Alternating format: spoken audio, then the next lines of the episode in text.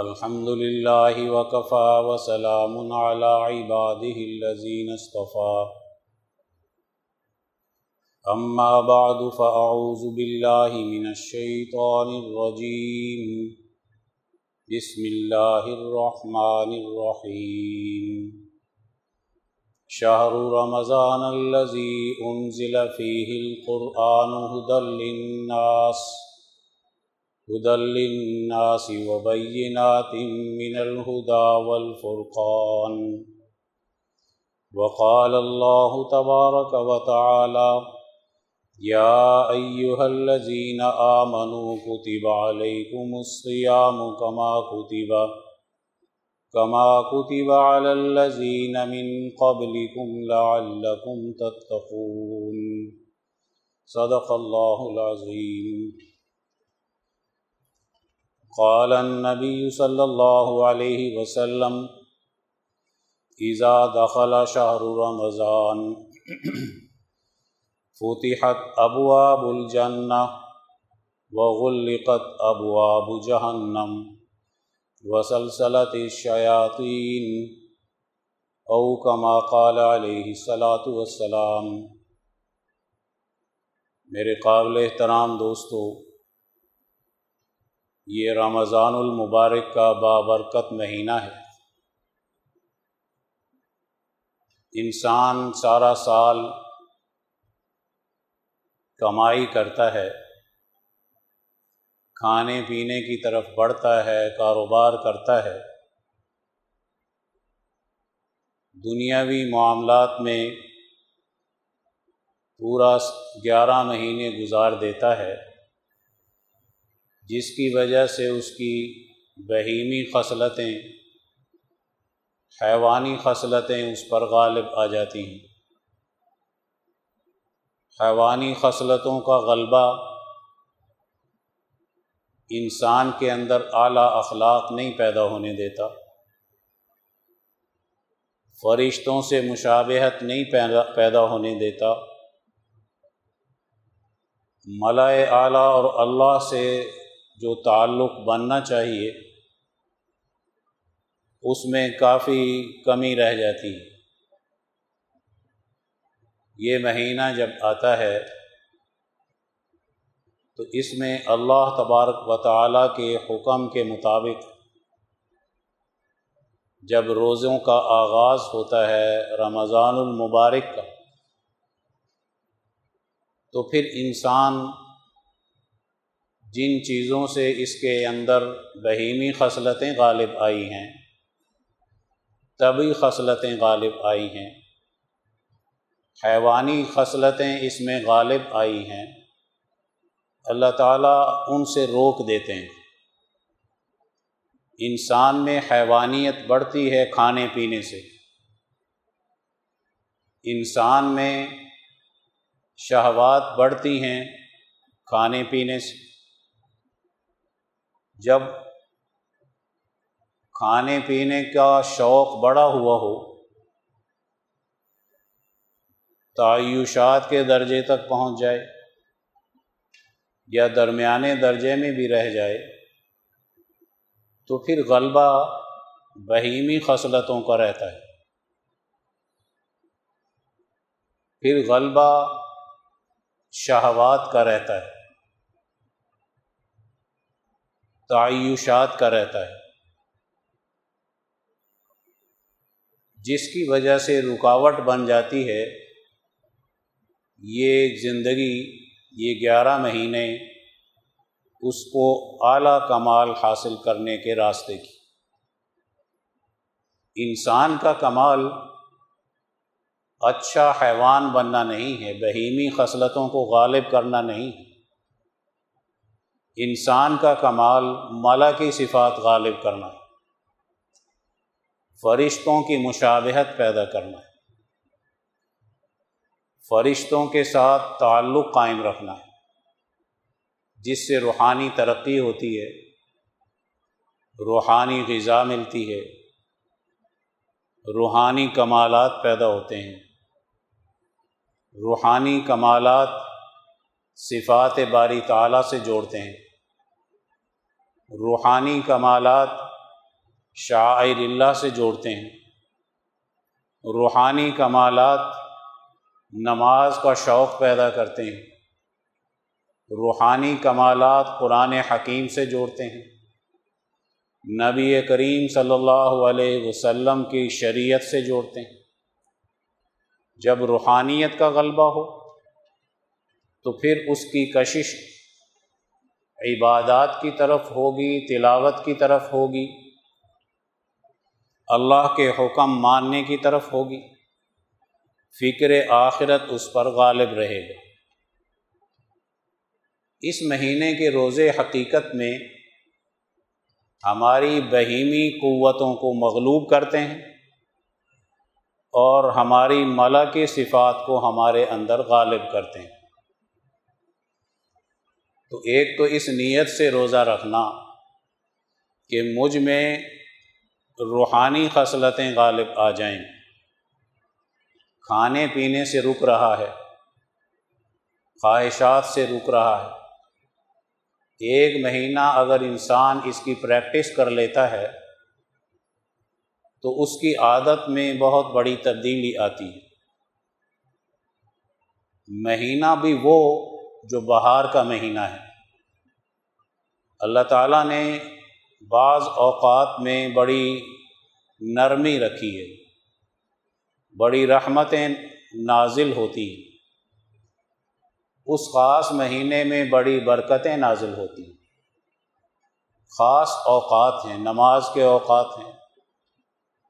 روزہ انہی میں سے ایک ہے۔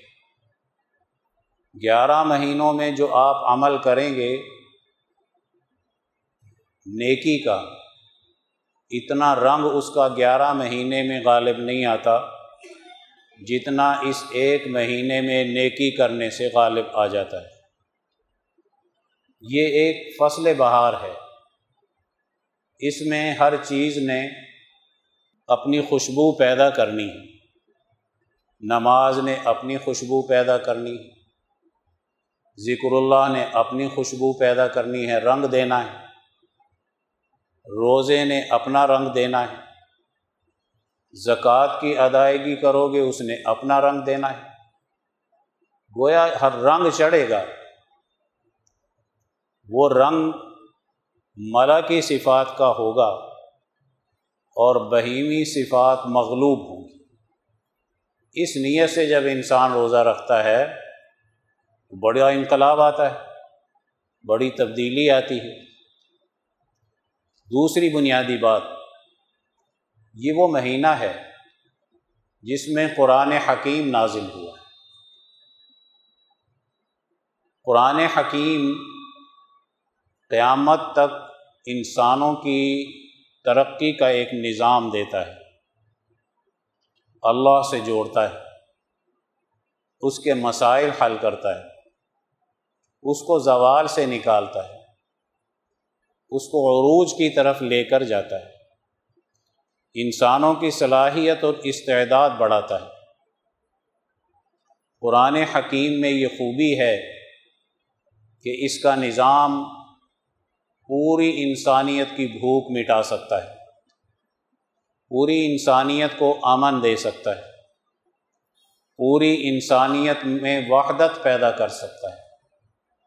پوری انسانیت کو انتشار اور افطراک سے بچا سکتا ہے۔ یہ قرآن حکیم کی تاثیر ہے۔ جس مہینے میں یہ نازل ہوا، وہ ہمارے لیے جشن کا مہینہ ہے۔ کیونکہ اس کے بعد ہی اس امت محمدیہ صلی اللہ علیہ وسلم کی ترقیات اور فتوحات ہوتی اس سے پہلے یہود و نصارہ تھے جو اپنی کتاب پر عمل نہیں کرتے تھے، دین فروشی کرتے تھے، تحریفات کرتے تھے، ملاوٹ کرتے تھے۔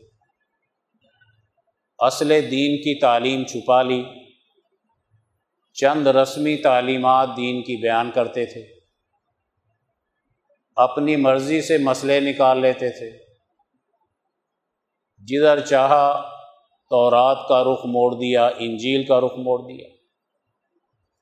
اس چیز نے ان کو نااہل بنا دیا کہ وہ کتاب الہی کے صحیح حامل نہیں بنے۔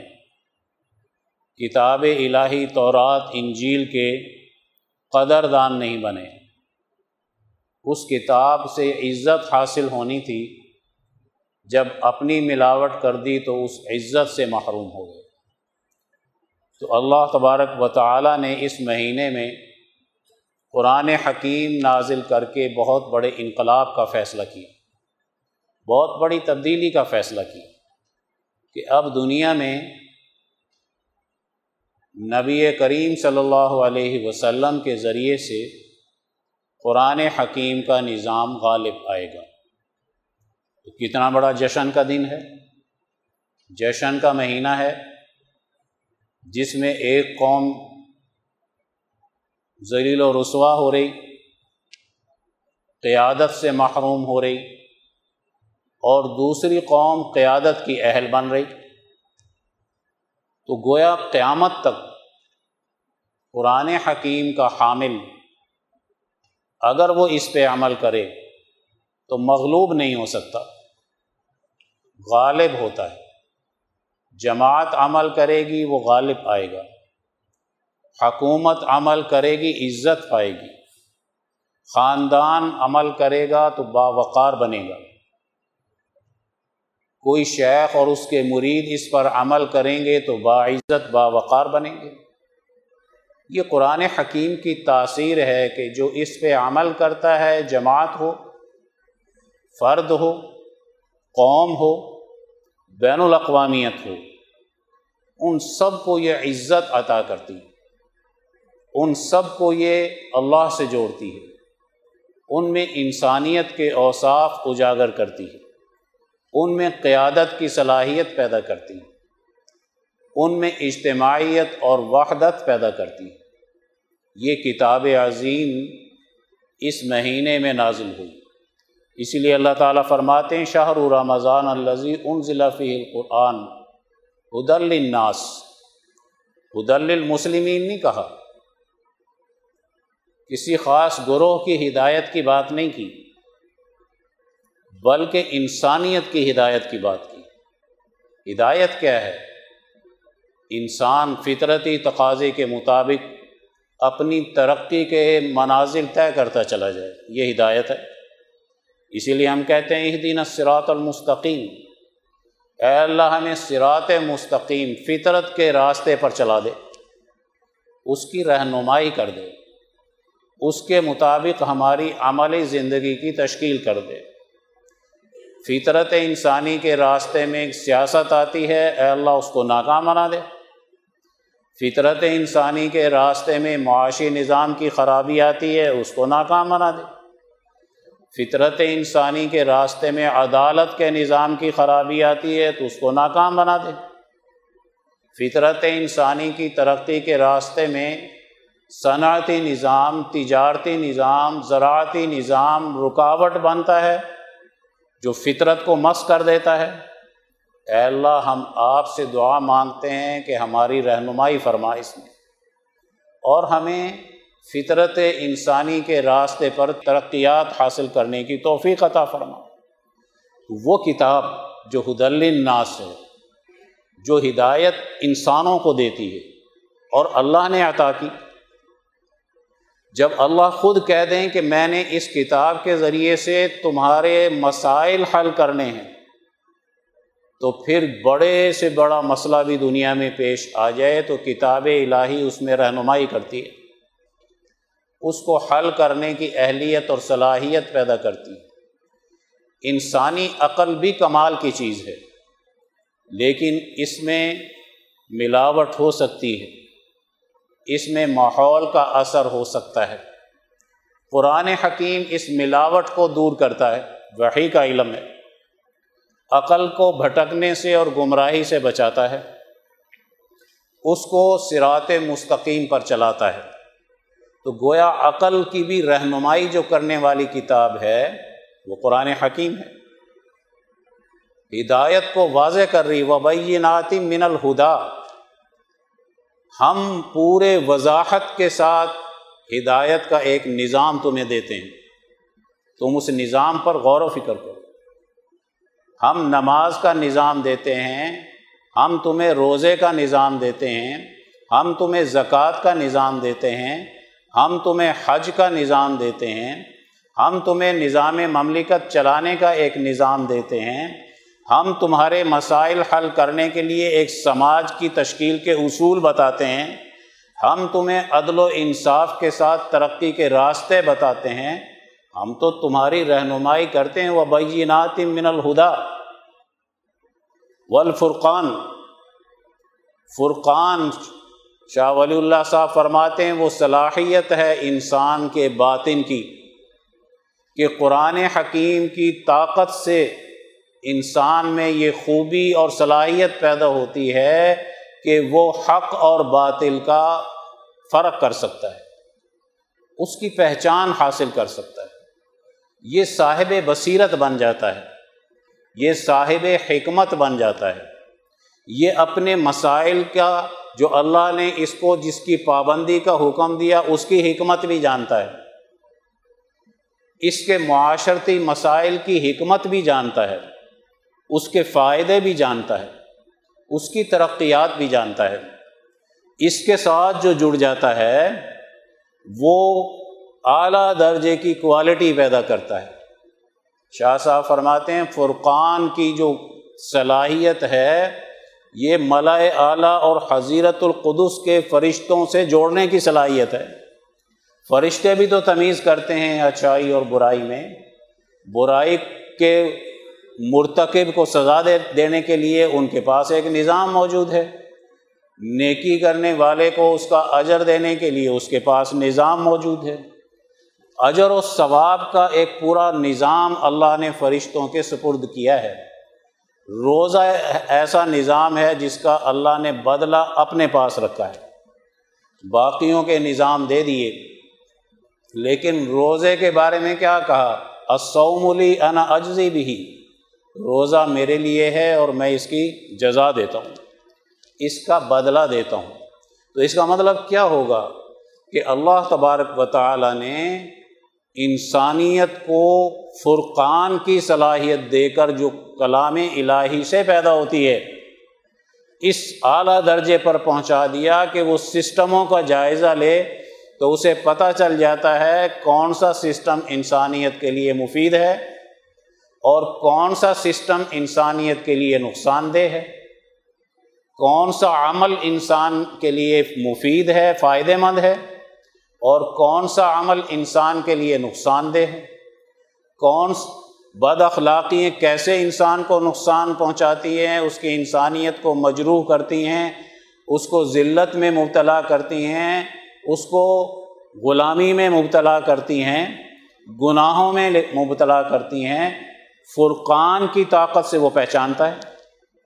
اور تہارت کا خلق، اخبات کا خلق، عدالت کا خلق اور سماحت کا خلق، کیسے انسانوں کو ترقی کے اعلیٰ مدارج طے کرا دیتا ہے، کمالات پیدا کرتا ہے، فرقان کی حامل جماعت کلام الہی سے ان چیزوں کو تلا، حل کر لیتی ہے۔ آج ہمیں ضرورت اسی بات کی ہے کہ قرآن حکیم کو اس طرح سمجھیں کہ وہ انسانیت کی رہنمائی کی کتاب ہے۔ اور اگر میں اس کو عام جملے میں بیان کروں تو قرآن حکیم جس مہینے میں نازل ہوا تو یہ انقلاب لانے کی بنیاد رکھ رہا ہے۔ انقلاب کا مہینہ ہے، انقلاب کی کتاب ہے، انقلاب کا ایک سسٹم دیتا ہے، معاشرے میں تبدیلی لاتا ہے۔ جو معاشرہ زوال کی طرف جا رہا ہے جس کی سیاست خراب ہو گئی، جس کی معیشت خراب ہو گئی، جس کی عدالت خراب ہو گئی، جس کے قوانین بے انصافی پر مبنی ہو گئے، جس میں دہریت پیدا ہو گئی، بے دینی پیدا ہو گئی، اس معاشرے میں انقلاب لانا ہے، اس کو بدلنا ہے۔ یہ بے دینی کا معاشرہ ہے، یہ زوال کا معاشرہ ہے۔ اس نے خاندانوں کو لڑا دیا، اس نے مذاہب کو لڑا دیا اس نے قوموں کو لڑا دیا، اس نے قوموں کی کے اندر بھوک، پیاس پیدا کر دی۔ اس نظام نے کیسر و کسرا کی زیر نگرانی رہ کر انسانیت کو دو تین حصوں میں تقسیم کر دیا۔ اس کا ایک نمائندہ یہاں ابو جال بیٹھا ہے، اس کا نظام لے کر آیا۔ تو جب ہم اس مہینے کو قرآن حکیم کے ساتھ جوڑ کر سمجھنے کی کوشش کریں گے تو ہم اپنے سماج کا بھی جائزہ لیں گے، اپنے معاشرے کا جائزہ لیں گے۔ اس معاشرے کی سیاست کیسی ہے، جس کے رنگ روزانہ ہمارے سامنے آ رہے ہیں؟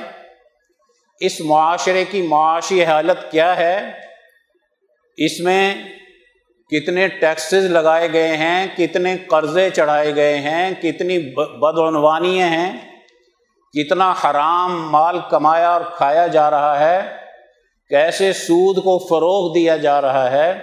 سرمائے کا دیوتا آج ہمیں اپنی پوجا پہ لگا دیا۔ ہم اللہ کی پوجا نہیں کر رہے، سرمائے کی پوجا کر رہے ہیں۔ ہمیں قرآن حکیم اس اور یہ مہینہ اپنے معاشرے کے جائزہ لینے کی دعوت دیتا ہے۔ اس کے لیے تیار کرتا ہے۔ اس نیت سے رمضان کے روزے گزارنا۔ اور قرآن حکیم کی تلاوت کرنا، کیا ہمیں یہ دعوت نہیں دے رہا مہینہ کہ اس کو بدلو؟ اس میں انقلاب لاؤ۔ روزے بزدل بن کر مت رکھو۔ صوفی بن کر مت رکھو۔ مجاہد بن کر رکھو۔ روزے رکھنے ہیں تو عقل و شعور کی طاقت اپنے اندر پیدا کرو۔ عقل و شعور کی طاقت اصل ہوتی ہے۔ پیغمبر آ کر اپنے پر ایمان لانے والی جماعت میں عقل و شعور کی طاقت پیدا کرتا ہے۔ شاہ ولی اللہ صاحب فرماتے ہیں، صوفی ایک مست ہو کو کوئی مجزوب بنا دے، کوئی بڑے سے بڑا ولی بنا دے، قطب بنا دے، وہ کیفیت نہیں پیدا ہو سکتی جو پیغمبر کی صحبت سے عقل و شعور سے پیدا ہوتی ہے۔ عقل و شعور کی طاقت بہت اونچی طاقت ہوتی ہے۔ عقل و شعور سیاست کا ہونا چاہیے۔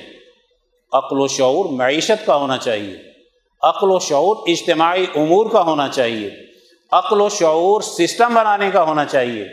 عقل و شعور زوال سے نکلنے کے راستوں کی تلاش کرنے کا ہونا چاہیے۔ عقل و شعور انسانیت کی بھوک مٹانے کا معاشی سیٹ اپ کی طرف ہونا چاہیے۔ بھوک مٹانا روزے کی حکمت ہے۔ سب سے بڑی حکمت اگر دنیا کے اعتبار سے دیکھی جائے تو روزے میں بھوک کا احساس پیدا کر کے اپنے بھوکے انسانوں کو خوشحال بنانے کی طرف لے کر آنا ہے۔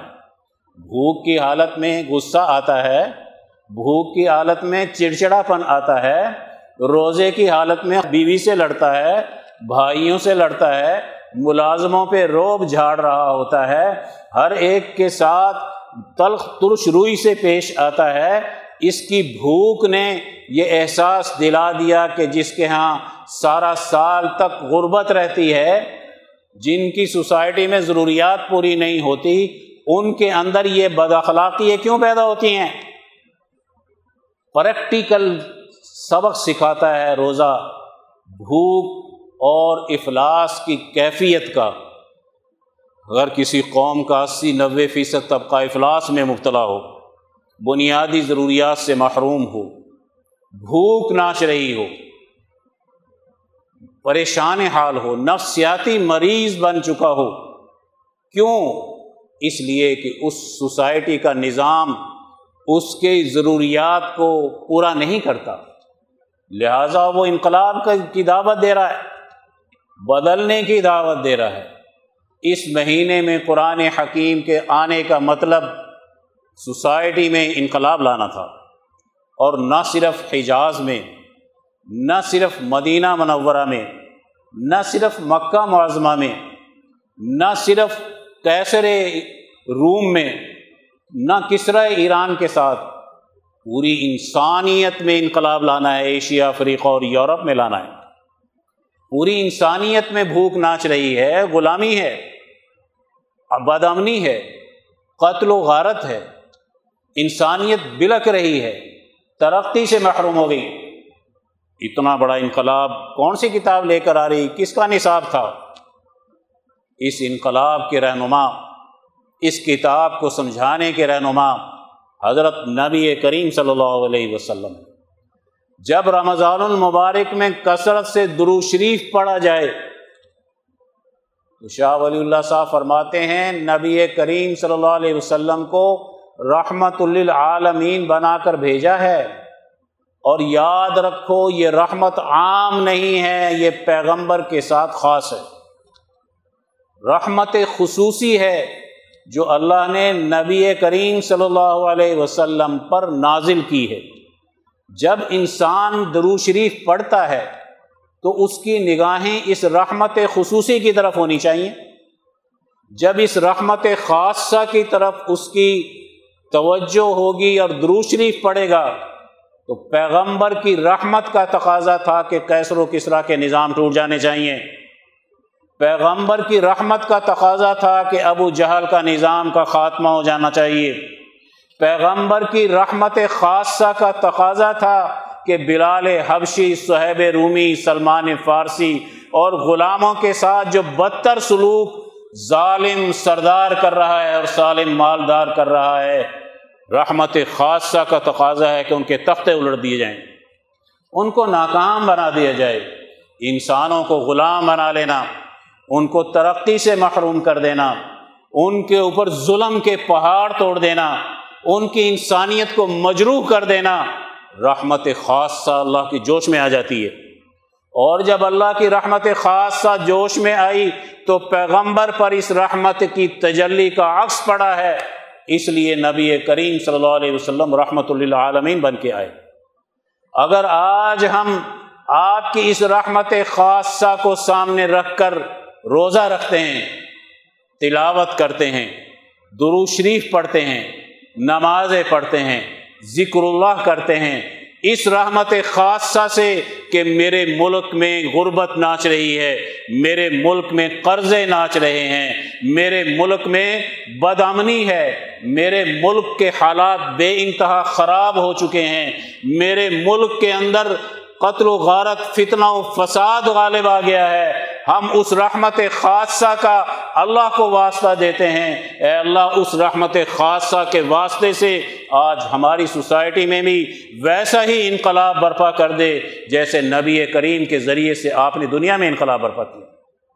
جب انسان نبی کریم صلی اللہ علیہ وسلم سے تعلق جوڑتا ہے، تو انقلاب کی روح اس میں آ جاتی ہے۔ جیسے ابو بکر صدیق میں آئی تھی، جیسے عمر فاروق میں آئی تھی، جیسے عثمان غنی میں آئی تھی، جیسے علی المرتضیٰ میں آئی تھی، جیسے طلحہ زبیر، بلال حبشی، صہیب رومی اور سلمان فارسی میں آئی تھی۔ وہ انقلابی لوگ ہیں۔ انہوں نے دنیا کے اندر ایک نظام دیا ہے۔ انہوں نے دنیا کے اندر سے ظلم کو مٹایا ہے۔ آپ کی رحمت خاصہ جب ان کے باطن میں داخل ہوئی تو آزادی اور حریت کا بہترین جذبہ پیدا ہو گیا۔ توحید خالص کا نظام قائم کرنے کا جذبہ پیدا ہو گیا۔ شاہ ولی اللہ صاحب فرماتے ہیں، انسانیت کے بنیادی فکر میں توحید کا وہی مقام ہے جو انسان کے جسم کے اندر دل کا مقام ہوتا ہے۔ دل بادشاہ ہے، آنکھ بھی اس کے تابع ہے۔ کان بھی اس کے تابع ہے، زبان بھی اس کے تابع ہے، ہاتھ بھی اس کے تابع ہیں، پاؤں بھی اس کے تابع ہیں، پورا جسم اس کے تابع ہے، عقل و شعور اس کے تابع ہے، اس کی روحانیت اس کے تابع ہے۔ جیسے انسانی جسم میں قلب کی بادشاہت ہے، ایسے ہی نظام کائنات میں اللہ کی وحدانیت کی بادشاہت ہے۔ آج اگر اس کی بادشاہت کو قائم کرنے کے لیے توحید کے اعتبار سے ہم سوسائٹی میں انقلاب کے نظریے سے اللہ کی وحدانیت کے قائل بنیں گے، تو آپ کو نبی کریم صلی اللہ علیہ وسلم کی ذات اقدس میں آپ کی وحدانیت کا انقلاب نظر آئے گا۔ دنیا میں اس کے ذریعے سے انقلاب پیدا ہوتا ہوا نظر آئے گا۔ کس کی برکت سے؟ روزوں کی برکت سے۔ قرآن حکیم کی تلاوت کی برکت سے، کس کی برکت سے؟ فرشتوں کے ساتھ مشابہت کی برکت سے۔ گناہ انسان کرتا ہے، اس کا سکرین پر ایک سیاہ دھبا آ جاتا ہے۔ پورا اجتماع گناہ کرتا ہے۔ یہ تاریخی سیاہی بڑی گہری ہو جاتی ہے۔ جب پورا اجتماع نیکی کرتا ہے تو یہ سیاہی دھلتی چلی جاتی ہے۔ نیکی کا وزن ایک فرد کا ایک درجے کا ہوتا ہے، ایک جماعت کا ایک درجے کا ہوتا ہے، ایک قوم کا ایک درجے کا ہوتا ہے۔ جب قوم پوری کی پوری روزہ رکھ رہی ہو، پوری قوم آزادی اور حریت کے لیے تلاوت کر رہی ہو۔ جب پوری قوم آزادی اور حریت کے لیے درو شریف پڑھ رہی ہو، جب پوری قوم آزادی اور حریت کے نظریے سے اللہ کا ذکر کر رہی ہو، روزہ رکھ رہی ہو، تم بتاؤ سکرین پر اس کی اس کی جو شکل و صورت ہے، وہ کتنی روشن ہوگی؟ وہ کتنی واضح ہوگی، وہ کتنی رحمت الہی کو اور جود الہی کو اپنی طرف متوجہ کرے گی، کتنی کرم الہی کو اپنی طرف متوجہ کرے گی۔ کرم الہی متوجہ ہو تو انسانیت عزت حاصل کرتی ہے، جود الہی متوجہ ہو تو انسانیت عزت ترقی حاصل کرتی ہے اور اپنے معاشی مسائل کو حل کرتی ہے۔ جب ولی کی صحبت میں آتے ہو، اولیاء اللہ کی صحبت میں آتے ہو اس رحمت خاصہ کا اثر اگر بلال حفشی میں آتا ہے صہیب رومی میں آتا ہے تو یہی اثر امام مالک میں آتا ہے امام ابو حنیفہ میں آتا ہے امام شافی میں آتا ہے امام احمد بن حنبل میں آتا ہے سفیان سوری میں آتا ہے آزادی اور حریت کے بڑے بڑے صوفیاء میں آتا ہے یہ پیران پیر شاہ عبد القادر جیلانی میں آتا ہے یہ خواجہ معین الدین چشتی میں آتا ہے یہ بابا صاحب میں آتا ہے داتا صاحب میں آتا ہے تو جہاں جہاں جاتے ہیں، انقلاب آ جاتا ہے۔ یہ انقلاب کا پروگرام ہے رمضان المبارک۔ یہاں لوہے کے چنے چاونے پڑتے ہیں، انگوٹھے چومنے سے جنت نہیں ملا کرتی، لوہے کے چنے چاونے سے ملتی ہے۔ آزادی کا جذبہ پیدا ہو، خدمت دین کا جذبہ پیدا ہوتا ہے۔ اس لیے بنیادی چیز یہ ہے کہ جب رحمت خاصہ سے ہمارا تعلق قائم ہو، تو ہم اس لڑی سے جڑیں گے جو شاہ عبد القادر جیلانی سے ملتی ہے، جو خواجہ معین الدین چشتی سے ملتی ہے، جو حضرت مجد الف ثانی سے ملتی ہے، جو امام شاہ ولی اللہ سے ملتی ہے، جو شاہ عبد العزیز صاحب میں آزادی اور حریت کا جذبہ پیدا کرتی ہے، جو شاہ ولی اللہ صاحب میں نظام مملکت دینے کے صحیح اصول، قاعدے ضابطے دیتی ہے، جس میں صلاحیتیں اعلیٰ بڑھتی ہیں، جو سید احمد شہید میں آتی ہے، شاہ اسحاق صاحب میں آتی ہے، شاہ اسماعیل شہید میں آتی ہے، مولانا حاجی امداد اللہ مہاجر مکی میں آتی ہے، مولانا رشید احمد گنگوہی میں آتی ہے، مولانا قاسم نانوتوی میں آتی ہے۔ آزادی اور حریت کے مجاہد حضرت شیخ الہند میں آتی ہے۔ آزادی اور حریت کے صاحب حکمت شاہ عبد الرحیم رائے پوری میں آتی ہے۔ امام انقلاب مولانا عبید اللہ سندھی میں آتی ہے۔ مولانا حسین احمد مدنی میں آتی ہے۔ مفتی کفایت اللہ صاحب میں یہ آزادی کی روح آتی ہے۔ جنہوں نے وہ میدان کارزار لگایا جو صحابہ کرام نے غزوہ بدر میں ابو جہل کے نظام توڑنے کے لیے لگایا تھا، جو صحابہ اکرام اور نبی کریم صلی اللہ علیہ وسلم نے غزوہ تبوک کے اندر آزادی اور حریت کی روح اختیار کر کے وہاں کا سفر طے کر کے دشمن کو ڈرایا تھا۔ جاؤ جنگ قادسیہ کے حالات کو پڑھو، یہ صحابہ وہ ہیں جو آزادی سیکھتے ہیں۔ تو آپ کے قلب اطہر سے جو رحمت کے شعائیں پھوٹ رہی تھی، اسی کے ذریعے سے حاصل کرتے ہیں۔ یہ ولی بنے تو آپ کے قلب اطہر کی بہترین رحمت کی شعاؤں سے بنتا ہے۔ کوئی اونچا رہنما بنے آپ کے قلب اطہر کی بہترین شعاؤں سے بنتا ہے۔ آج ہم اس سے کٹ رہے ہیں۔ ہم چل پڑے تاریخ لینن کے پیچھے، مارکس کے پیچھے، ایڈم سمت کے پیچھے۔ آج کے ظالم حکمرانوں کے پیچھے جن کے دل سیاہ ہو چکے ہیں، قرآن حکیم میں اللہ فرماتے ہیں، اے پیغمبر صلی اللہ علیہ وسلم، ولا تطع من اغفلنا قلبه عن ذکرنا واتبع هوا آپ نے ان کی اطاعت تابداری نہیں کرنی، ان کے پیچھے نہیں چلنا جن کے قلوب ہماری یاد سے غافل ہو چکے ہیں۔ اس لیے آج ہمیں انقلاب کے نظریے سے روزہ رکھنا ہے۔ انقلاب کے نظریے سے تلاوت کرنی ہے، انقلاب کے نظریے سے دروشری پڑھنا ہے، انقلاب کے نظریے سے ذکر کرنا ہے، انقلاب کے نظریے سے تراوی پڑھنی ہے، انقلاب کے نظریے سے تحجد پڑھنی ہے اور انقلاب کے نظریے سے شیخ کی صحبت میں رہنا ہے۔ یہ وہ مشائق ہیں جو ولی اللہ نظام فکر سے جوڑ کر دین کا صحیح تعارف کراتے ہیں اور دین کی صحیح اشاعت کرتے ہیں۔ اللہ سے دعا ہے، ہمیں اس مہینے کی برکت سے انقلابی بنا دے، نظام بدلنے والا بنا دے، ظلم مٹانے والا بنا دے، عدل و انصاف کو غالب کرنے والا بنا دے، اسوہ رسول اللہ کا اتباع نصیب فرما دے اور شریعت کو غالب کرنے کی توفیق عطا فرمائے۔ واخر دعوانا الحمد للہ رب العالمین۔